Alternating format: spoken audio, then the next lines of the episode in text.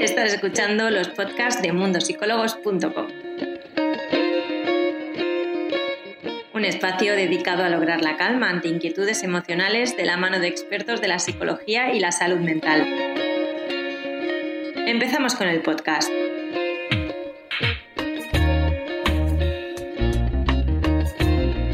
Os doy la bienvenida a todos. Vamos a hablar sobre motivación emocional y lo vamos a hacer con la psicóloga Patricia Vidorre.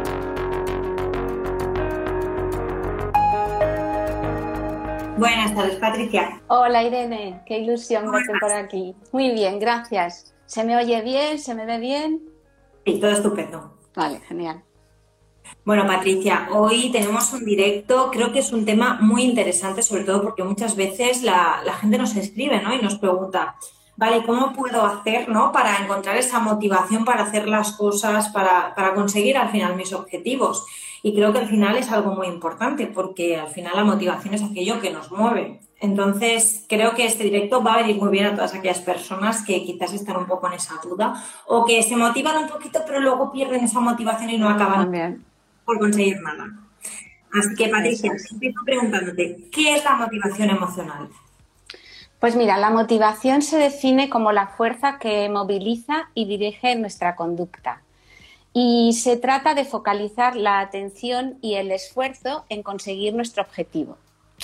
Esto es a nivel un poco teórico. A nivel un poco más emocional diríamos que es como la chispa que necesitamos para encender ese motor y que consigamos eh, la fuerza necesaria para ir hacia nuestros objetivos. Y bueno, em, en el estudio de la motivación se han diferenciado siempre dos motivadores muy claramente. Unos que son los extrínsecos y otro es la motivación intrínseca.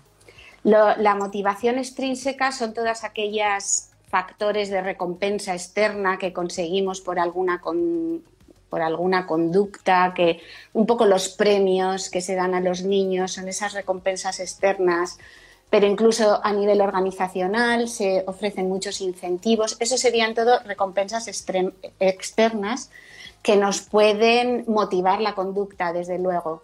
Pero luego existe otra motivación que es la motivación intrínseca. Y esa es un poco de mirar hacia adentro y mm, ver qué son nuestros deseos, cuáles son em, nuestros objetivos en la vida, qué son nuestros valores y estas dos, estas dos motivaciones pues compiten entre sí. Se ha estudiado mucho el efecto que tienen una en la otra y resulta que eh, la gente que se mueve por motivación intrínseca em, lleva como un motorcillo interno que no se acaba nunca. La estudiaron los, los estudiosos de la personalidad porque mm, descubrieron que hay dos cosas que la mueven. Una es las necesidades, por la pirámide de Maslow, las necesidades que tenemos pues básicas en la vida, va subiendo la pirámide después de filiación hasta que llegamos a la autorrealización. Y todas esas necesidades hacen que nuestra conducta esté motivada para conseguir. Pero también lo estudiaron los estudiosos de la personalidad, Adler, Eysenck, porque no a todas las personas les motivan las mismas cosas. Entonces, hay a personas que les motiva más el logro, hay a personas que les motiva más la experiencia, la novedad, hay a personas que les motiva el poder, hay a gente que le motiva, bueno, diferentes motivadores para diferentes personas. Entonces, ya vamos viendo por aquí que para mm, trabajar un poco en nuestra motivación tenemos que conocer un poquito esos factores internos que nos mueven. Claro, podemos tener como objetivo un, por ejemplo, eh, yo puedo decir, vale, eh, si estudio, mm, yo qué sé, me dará un viaje. En este caso sería la intrínseca, entiendo.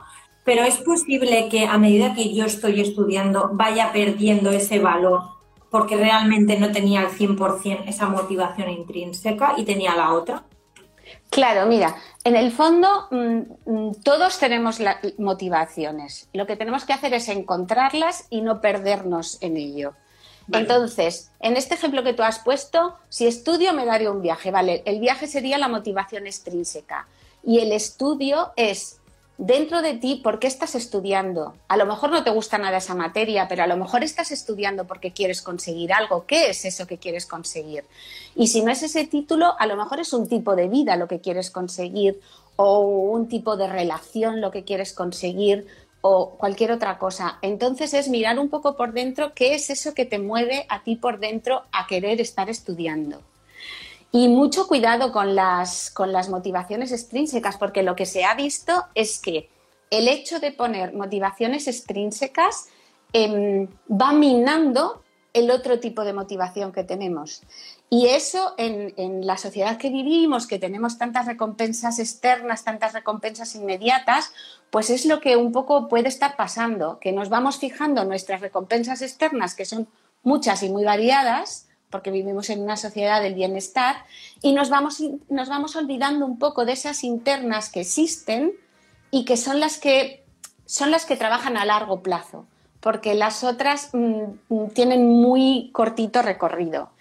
Mm, y, y sí, está estudiado, se llama el efecto de la sobrejustificación. Claro, es que realmente, según lo que nos estás comentando, me parece mucho más enriquecedor, ¿no? De, forma personal para que realmente consigamos nuestros objetivos, las motivaciones extrínsecas. Es decir, yo estoy estudiando porque quiero conseguir lo que sea en mi vida y por eso estoy estudiando esto. Que no, la intrínseca, que en la cual me doy una recompensa, sobre todo con la crisis que viene ahora. Entonces, claro, en el fondo creo que es más enriquecedor hacer algo porque realmente lo queremos que no porque vamos a conseguir algo. Vale, para dejarlo claro, la intrínseca es la que sale de nosotros y la extrínseca externa es la que viene de todas esas recompensas. Que tradicionalmente ya, fíjate, en el, sistema escolar y todo, mm, lo que se tiende a premiar es la extrínseca. Se dan unas recompensas por notas, se dan unas recompensas. Ah, y claro, lo que tenemos que ir trabajando es esa motivación intrínseca de qué es lo que me mueve a mí. ¿Por qué? Porque en el recorrido la extrínseca se va a perder o la conseguimos y vamos a necesitar. Y además existe también el, fenómeno de la, habituación, además de, que tienen menos recorrido, a todas esas cosas extrínsecas nos vamos habituando y dejan ya de ser eh, un motivador para nosotros. Entonces lo que tenemos que hacer es volver un poquito la vista hacia adentro y mirar qué es eso que a nosotros nos, nos motiva. Vale. Claro, entonces, según estamos hablando sobre los tipos de motivación y realmente ver internamente, ¿no? ¿Qué es lo que nos motiva? Yo me pregunto, ¿hay algún tipo de, de diferencia entre la motivación que yo tenga y tener ganas para poder hacer algo? Porque a lo mejor yo tengo una motivación por conseguir algo, pero no tengo ninguna ganas en, pasar ese recorrido, ¿no? Claro. Claro, eso es lo que pasa y además nos confundimos mucho con esto de tener ganas, porque a veces pensamos que no tenemos ganas, pues parece que es que no estamos motivados para ello. Y las ganas es un poco más como esa disposición ya hacia, hacia hacer algo. Pero detrás de esa motivación y de esas ganas tiene que haber venido el, trabajo de la motivación, porque la motivación no es algo que nos viene así, ¿sabes? Parece que estamos motivados o no estamos motivados, nos tiene que caer así regalado. Y es algo que se trabaja. El estar motivado es algo que se trabaja. Y entonces, pues el tener ganas y el estar motivado sería un poco, pues tener ganas sería como el motor y la motivación sería como la gasolina que le echamos. Vale. Entonces, el motor está ahí, pero tiene que tener gasolina para ponerse a funcionar. ¿Y qué pasa? Que nosotros somos los que tenemos que estar poniendo esa gasolina intencionadamente. Tenemos que estar alimentando ese motor para que eso funcione y las dos cosas hagan que Mm, vayamos hacia nuestros objetivos y no nos quedemos por el camino, porque siempre va a haber esa gasolina que estamos echando, esa motivación de la de dentro nuestro. Y a veces el motor se para, y a veces el motor se gripa, y a veces necesita un empujón, y a veces lo tenemos que poner en una cuesta abajo. O sea, no es siempre que eso va a estar tirando de mí. Es que a veces con nuestra acción tenemos que poner para que eso suceda. Y la acción también retroalimenta mucho. Es como, ¿sabes? Ese, ese poner el motor en, la cuesta abajo y arranca y ya cogemos otra vez la inercia del, del trabajo. Claro. Mira, yo te quería contar un, experimento que se hizo con niños, no sé si lo conoceréis, que se llama más popularmente el, experimento de la golosina. A ver, cuéntame. Y es del, del, psicólogo Walter Mischel. Es un experimento que se hizo en los años 60 y se ponía a los niños delante de una golosina, un marshmallow, una nube, y se les decía, bueno, te la puedes comer, pero si no te la comes, dentro de un ratito te voy a dar dos. Y se hizo con un grupo de niños. Entonces se les dejó a los niños y se les grababa lo que hacían, algunos tardaban, otros impulsivamente iban y se la comían y otros pues iban quedando así y se iban ellos mismos distrayendo, jugaban con sus manos, hacían cosas para aguantar ese rato. Y hubo algunos que no se la comieron. Entonces hicieron el seguimiento de estos niños durante 14 años y eh, pudieron comprobar que los niños que ya no se habían comido la, golosina, o sea, que tenían esta, mm, esta capacidad de, motivarse su, comportamiento, pues tenían valores más altos en autoestima, podían gestionar mejor el estrés, eh, tenían puestos de, mm, em, de estudios superiores y todo esto eh, con el control interno de automotivación por lo que nosotros queremos. Ostras, es muy curioso esto porque al final todo esto nos lo aporta la motivación. Exactamente. Y la interna era nuestra motivación de querer estar esperando y no guiarnos solamente por el impulso del momento. ¿Qué otras emociones nos aporta la motivación? Pues mira, mm, las emociones están muy, muy, muy, muy relacionadas con, la motivación. ¿Por qué? Porque las emociones realmente son como nuestro motorcito interno. Esa mirada que hacemos hacia nosotros, eh, lo que más habla de nosotros mismos son nuestras motivaciones. Cuando tenemos todo el abanico de de experiencias fuera de nosotros a los que podemos acudir para motivarnos, lo que nos habla de nosotros es nuestra emoción. Cuando nos ponemos tristes, cuando estamos alegres, ante qué sentimos miedo, ante qué sentimos ira, también muy importante saber aquello de lo que nuestro cuerpo nos pide alejarnos. Todo esto nos lo indican nuestras emociones. Entonces, si nosotros emocionalmente estamos en un momento bajo, es menos probable que consigamos tener una buena motivación. Bueno, bueno, que estamos en un momento bajo, yo diría que había que escuchar. Tendremos que em, aprender a escuchar a nuestras emociones. Y un momento bajo a lo mejor nos está hablando de una pérdida. Y en ese momento lo que tenemos que hacer, a lo mejor tampoco es el momento para empezar a hacer los grandes proyectos de nuestra vida si estamos ante una pérdida. A lo mejor tenemos que respetarnos ese momento y salir de ahí y cuando hayamos cogido fuerzas empezar otro momento. Pero esto es mucho escuchar las emociones, escuchar qué me quiere decir a mí ese sentimiento que, que me viene. Y para ello es muy importante el autoconocimiento. Ya hemos hablado de ello ante la motivación intrínseca, todo esto de mirar hacia nuestro interior, que es como que pues no estamos muy acostumbrados, pues es lo que nos, nos, hace conocer todo ese motorcito que nosotros tenemos que poner en marcha. Si no miramos hacia ahí, si no somos capaces de escuchar nuestras emociones, va a ser muy difícil que nosotros consigamos poner en marcha ese motor interno de saber un poco hacia lo que nos dirigimos, hacia lo que no va a ser siempre nuestra mirada un poquito más en el exterior si no prestamos ahí atención. Y también tenemos, que me gustaría hablar de ella en especial, la, emoción del miedo, porque la emoción del miedo es siempre como que nos está diciendo algo, ¿no? A lo mejor ante un proyecto que es muy importante para nosotros, pues tenemos miedo. Y tenemos que reconocer el miedo, pero por otro lado tenemos que dar respuesta. La respuesta también tenemos que tener cuidado que no sea de evitación, que no sea de alejarnos de todo eso que nos dé miedo, sino saber que nos está dando miedo, que necesitamos hacer acopio de mm, recursos o prepararnos mejor, o a lo mejor yo voy a hacer un directo contigo y no voy pues como si voy a hablar con una amiga, me lo preparo un poquito más porque te hace este, este sentimiento de, bueno, a ver a qué me estoy enfrentando.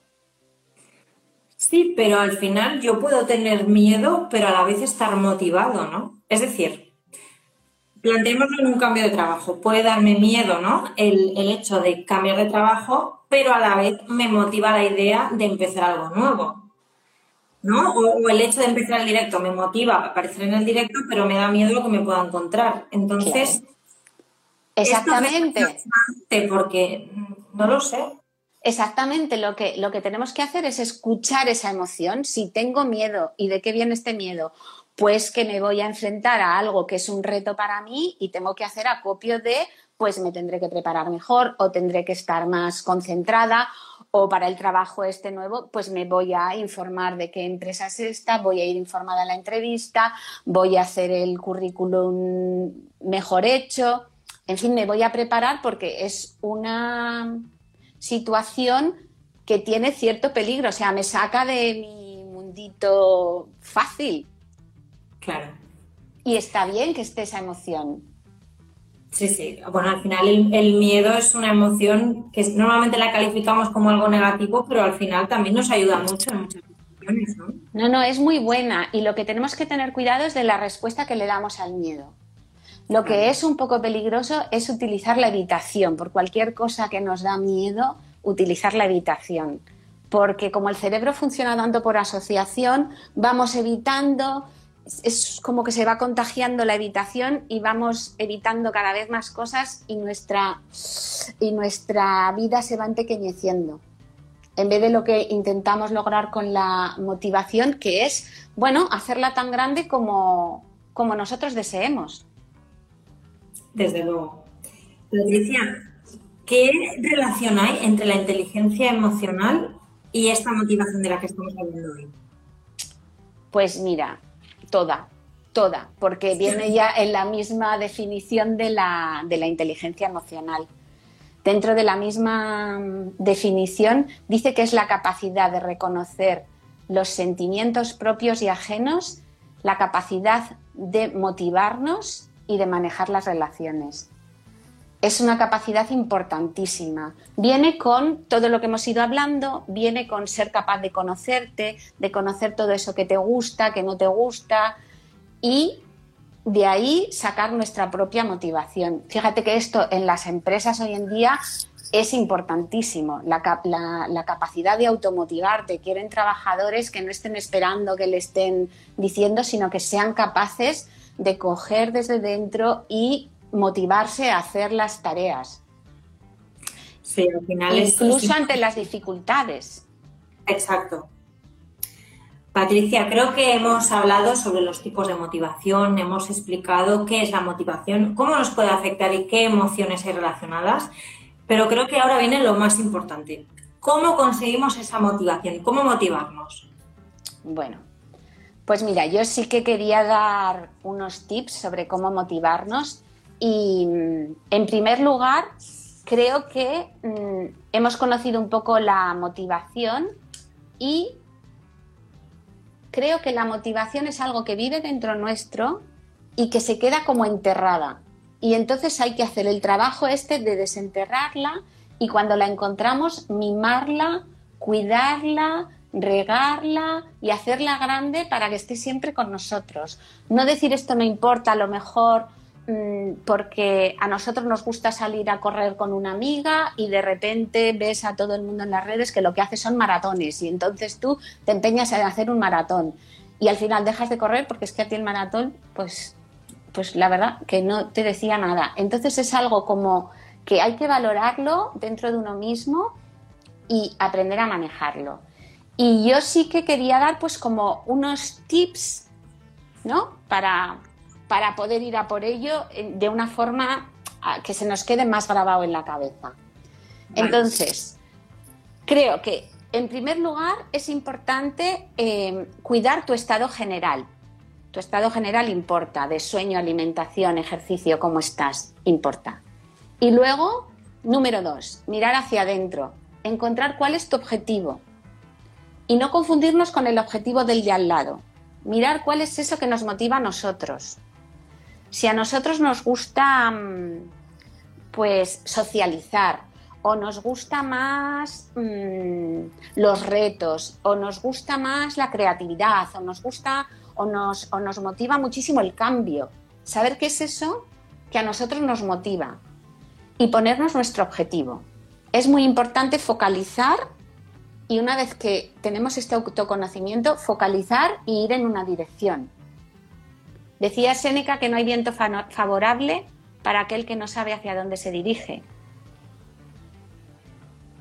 Y a veces, pues con tantos estímulos externos, lo que nos pasa es que nos dispersamos y no somos capaces de focalizar. Entonces, el segundo, mirar hacia adentro y focalizar, encontrar nuestro objetivo. Vale. Vale, número dos. Número tres, no importa cuál sea tu objetivo, hay que definirlo en un plan de acción. Hay que hacer los pasos pequeñitos que conlleva el conseguir este objetivo.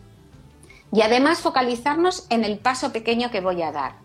Nuestro cerebro le cuesta mucho mm, entender de tareas grandes. Entiende de tareas pequeñas por evolución. Entonces, lo tenemos que, nosotros tenemos nuestro plan grande, grande, cortarlo en pequeños trocitos y enfocarnos en lo siguiente. Es decir, si yo voy a estudiar una carrera dificilísima, pues antes de un examen no me voy a fijar en toda la carrera, Dios mío, lo que tengo. No, no, no. Este examen, esto y ponérselo fácil. Entonces, además, en cada paso de estos que vayamos consiguiendo, vamos a ir adquiriendo pues una retroalimentación. Son pequeños chispacitos de dopamina que tiene el cerebro para continuar en, la tarea y que no se haga algo como pues muy difícil de, gestionar. Pues sí. Como número tres sería eh, poner, no quiero decir disfrazar nuestro camino, pero hacerlo atractivo vamos a hacer atractivo nuestro camino, vamos a poner a todas aquellas cosas pues que nos gusta tener. Si nos toca quedarnos en casa con nuestros hijos y lo que nos apetecía salir, pues está muy bonito hacer una cena que vengan amigas y niños y ponerte bonito tu camino. Es decir, mm, te cuesta estudiar y te gusta estar con gente, vete a una biblioteca. ¿Te gustan los cambios? Pues un día te vas a una biblioteca y un día te vas a una cafetería. ¿Te gusta la gente? Pues a lo mejor el ejercicio, en vez de hacerlo sola, que te cuesta más, pues busca una compañera y vas haciendo el ejercicio o conviértelo en un reto. Si eres de los que te gusta, tienes motivación de logro, conviértelo en un reto. Bueno, pues para no sé cuánto, quiero. Es decir, tú haz tu camino, porque la meta está al final y la meta es algo que le ponemos mucho valor, pero no tiene tanto, porque una vez que llegas a la meta es como que se disuelve y deja de existir, ya no hay meta, necesitas otra. Entonces al final tenemos que saber que lo importante, importante es el camino y irlo decorando de todo eso que a nosotros nos gusta para que no se haga tan duro. Creo que muchas veces, ¿no? Em, cuando nosotros nos ponemos un objetivo, por ejemplo, como el que, el que ponías de estudiar, damos por hecho cuál va, a ser, cuál va a ser todo ese proceso por el cual nosotros vamos a estudiar y esperamos conseguir algo. Pero todas esas alternativas, como hoy nos has dado, eh, de una biblioteca, ir a una cafetería, quizás hacer los ejercicios con un compañero, a veces se nos olvida ¿no? de que podemos buscar esas alternativas ¿no? Em, que más nos ayuden según como nosotros seamos. Y creo que al final es lo que dices, es la clave para conseguir que algo funcione y conseguir ese objetivo que nos habíamos marcado. Totalmente, totalmente. Y fíjate, mi número 5 era ponte un recordatorio, no se te puede olvidar. Tú lo has dicho, dice, nos olvidamos, y es cierto, nos olvidamos, te metes en una carrera al final no sabes ni por qué te has metido, ni qué quieres conseguir, te vas enredando y, se te olvida. Ponte recordatorios, tenemos los móviles, ponte los recordatorios de por qué sí quieres eso. esos motivos intrínsecos que tú has buscado no se te pueden olvidar. Además de hacer el camino bonito, esos objetivos no se te pueden olvidar y nos olvidamos porque estamos metidos en muchísimas cosas y muchísimos estímulos y nos olvidamos. Entonces yo, como número 5, tenía eso mismo que tú has dicho. Ponte recordatorios. A la vez que te pones todas esas cosas de tengo que hacer, el por qué. El por qué es muy importante recordarnos ese por qué estar conectados a nuestra propia motivación. Y número seis, hablamos muchas veces en psicología también de las personas tóxicas y separarnos de las personas tóxicas. Yo aquí te diría muchísimo cuidado con todos esos pensamientos tóxicos que te alejan de tus objetivos. Soy demasiado alto, soy demasiado bajo, soy demasiado gordo, soy demasiado flaco, soy demasiado mayor, soy demasiado joven, no tengo tiempo. Mira, si te asusta el tiempo que vas a tardar en conseguir algo, yo te diría, plantéatelo diferente. El tiempo va a pasar de todas las maneras, pero cuando llegue ese momento, podrás haber pasado el tiempo y haber conseguido eso que querías o haber pasado el tiempo y estar sin ello. Entonces, todos esos pensamientos... A veces es peor arrepentirse de no haberlo hecho o haber tardado más tiempo en hacerlo. Eso es. Eso es. Y sobre todo que muchas veces decimos, ay, es que, pero es que se tarda tanto. Ya, pero el tiempo va a pasar de todas las maneras. Quizá te guste más llegar a ese momento del tiempo y haberlo conseguido que, pues, no haberlo conseguido. Entonces, mucho cuidado a, esos, a todas esas personas tóxicas que tenemos dentro nuestro y que son argumentos de nuestro cerebro para que, porque mm, nuestro cerebro, su principal función es nuestra supervivencia. Y entonces quiere que ahorremos energía. No quiere que gastemos mucha energía. Y entonces intenta mantenernos ahí en esa zona en la que no hay que hacer tanto esfuerzo. Pero claro, llegar a nuestros objetivos quizá suponga hacer un poco de esfuerzo que no sacrificio, porque el esfuerzo lo hacemos para nosotros. Y el sacrificio es cuando tú haces ese esfuerzo para otra persona. Entonces, cuidado con el lenguaje. No son esos sacrificios lo que tenemos que hacer. Tenemos que hacer esfuerzo por nuestro propio objetivo. Entonces, tener todas estas ideas claras yo creo que sí puede ayudarte a mantener esta motivación. Y el último punto que yo diría, número siete, llegas al momento en el, que en el que tu cerebro te ayuda.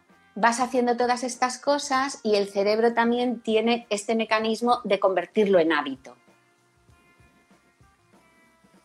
Tienes que hacer todas estas, estas acciones intencionalmente, con esfuerzo tal, y llega un momento que el cerebro ya lo ha repetido tanto que se convierte en un hábito y eso juega a tu favor.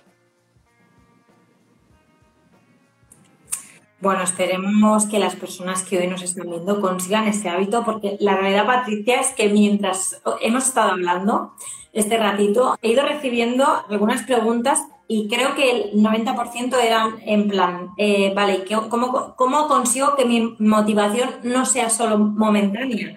Y creo que al final todo el proceso que nos acabas de contar responde a todas estas preguntas que claro. muchos nos dicen, vale, ¿cómo consigo esa motivación para ir al gimnasio? Bueno, pues, pues ¿cómo motivarla? Acuérdate de esos pequeños retos que te vas poniendo por el camino que retroalimentan esa, esa motivación. Entonces vas haciendo, vas convirtiendo este proceso en un círculo virtuoso que va para arriba en vez de en el círculo vicioso que todos conocemos que va para abajo.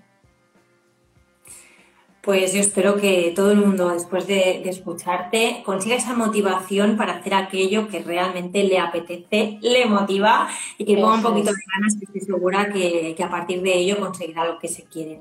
Patricia, te doy las gracias por haber compartido este ratito con nosotros y por darnos tantísimas buenas recomendaciones.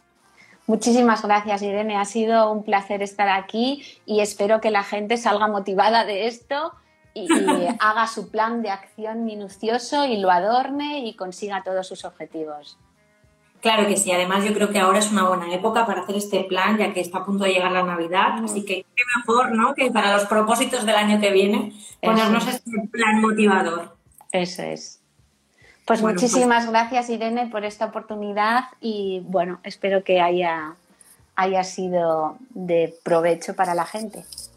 Estoy segura que sí. Que pases unas felices fiestas, Patricia. Esperamos que el podcast de hoy te haya gustado. Recuerda que tienes todos estos temas disponibles en nuestro portal web, mundosicólogos.com. Además, puedes ver el vídeo al completo en nuestro Instagram TV en arroba mundosicólogos. Nos vemos en el siguiente podcast.